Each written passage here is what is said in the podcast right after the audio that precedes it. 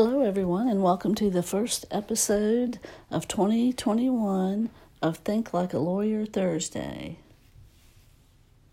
You come in here with a skull full of mush, and you leave thinking like a lawyer. Hi, I'm attorney Susan Ingalls, and you can find me on Instagram and Twitter at Ingalls Angle. And today I'm going to be talking about early wage access programs.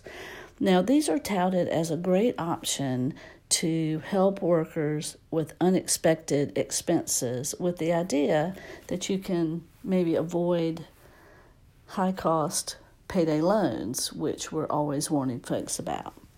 Basically, these programs allow you access to wages that you've already earned but ahead of the regular payday.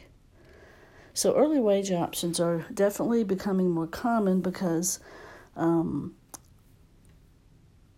you know, a lot of people are needing that money sooner than they're actually going to get it. But these are very often services that charge the worker or effectively result in repeated balloon payment loans because they really are like a loan. Now, these early wage access programs might be helpful for occasional use, but it really can result in just a new form of a payday loan. If you're considering participating in such a program, even if the program is operating directly through your employer, make sure that there are strict limits on the fees that are charged and that they have some way of preventing you from getting into a cycle of debt like we often do with payday loans. There can be differences in the type of earned wage access services. Some are more dangerous than others. They can be either employee based or direct to consumer. So the employee based, I mean, employer based services operate uh, through a contract situation with the employer, and that allows the program to access the time and attendance records to determine actual earned wages. So they're not going to give you a loan on wages that you have not earned yet in these programs. Now, the direct to consumer programs they're not accessing the actual information if they're not doing it through your employer. So they have ways of estimating your earned wages, but it doesn't have the same certainty, but they don't need that employer approval.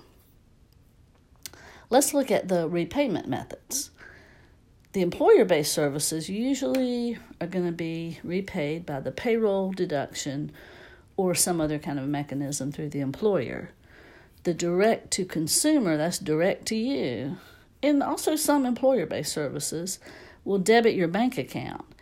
And the risk there is that it could uh, trigger non sufficient funds charges or overdraft fees when the timing or their estimate about the paycheck is off.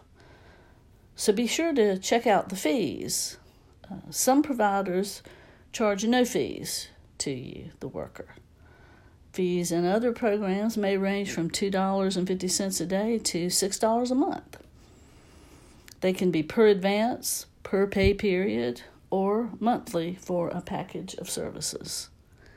Fees might be higher if you want to access the wages immediately. Some direct to consumer models actually rely on supposedly voluntary tips, quote unquote, but the program actually makes it difficult to not tip. So it's almost really like charging a fee. Some of the other things are frequency of access and limits on how much you can access. So let's look at those. Um, as far as frequency of access, many of the employer based services will limit the access to once or twice a pay period but others might allow access on a daily basis. So there are some companies where um, employees, or even when it's direct to consumer, they're accessing their wages early as much as 100 times a year. That sounds risky to me. Um, as far as access limits, many services or employers limit the access to 50% of the gross or net, sometimes, earned wages. And that can ensure that you'll receive at least half of your paycheck on payday. So that's a protection for you.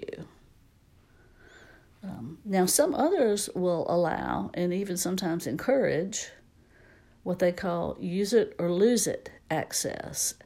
And that could be up to 100% of the wages that are earned in a given day. So, what are we looking at? Well, most early wage access services are really nothing more than loans. They may claim not to be loans and claim to not be subject to the state and federal uh, lending laws that protect you from predatory lending.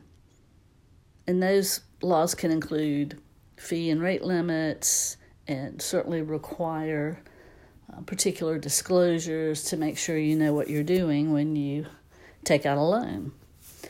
Now, what laws apply to these early wage access programs is probably complicated at this point because they're still fairly new.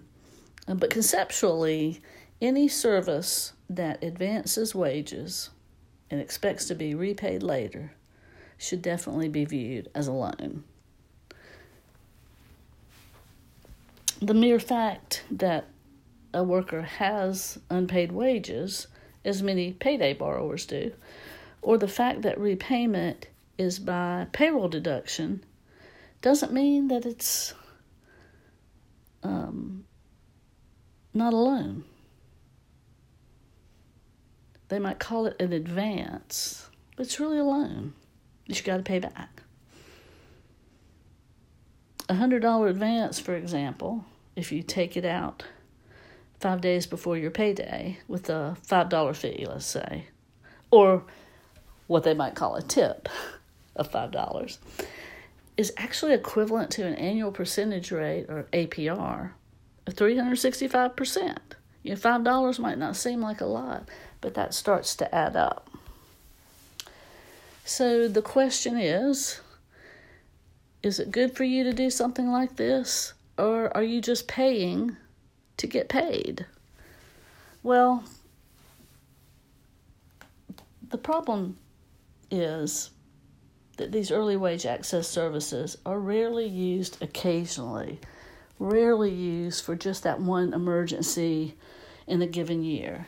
Most people typically are going to fall into a cycle of repeat advances, just like they do with payday loans, and it merely is filling the gap in their prior paycheck that they got an early advance on. So, y'all think about this. In fact, think twice at least before you start down this road of early wage access. The fees can add up.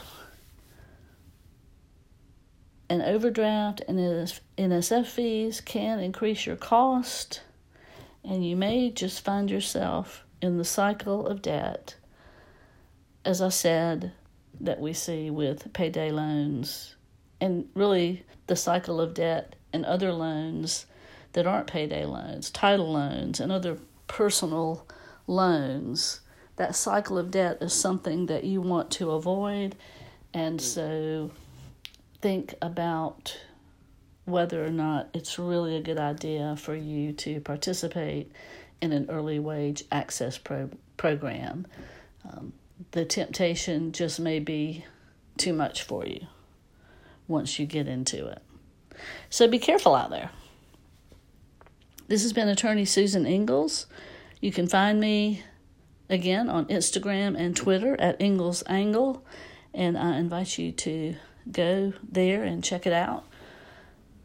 This has been the first episode of 2021 of Think Like a Lawyer Thursday. You come in here with a skull full of mush, and you leave thinking like a lawyer. Thanks for tuning in, everybody.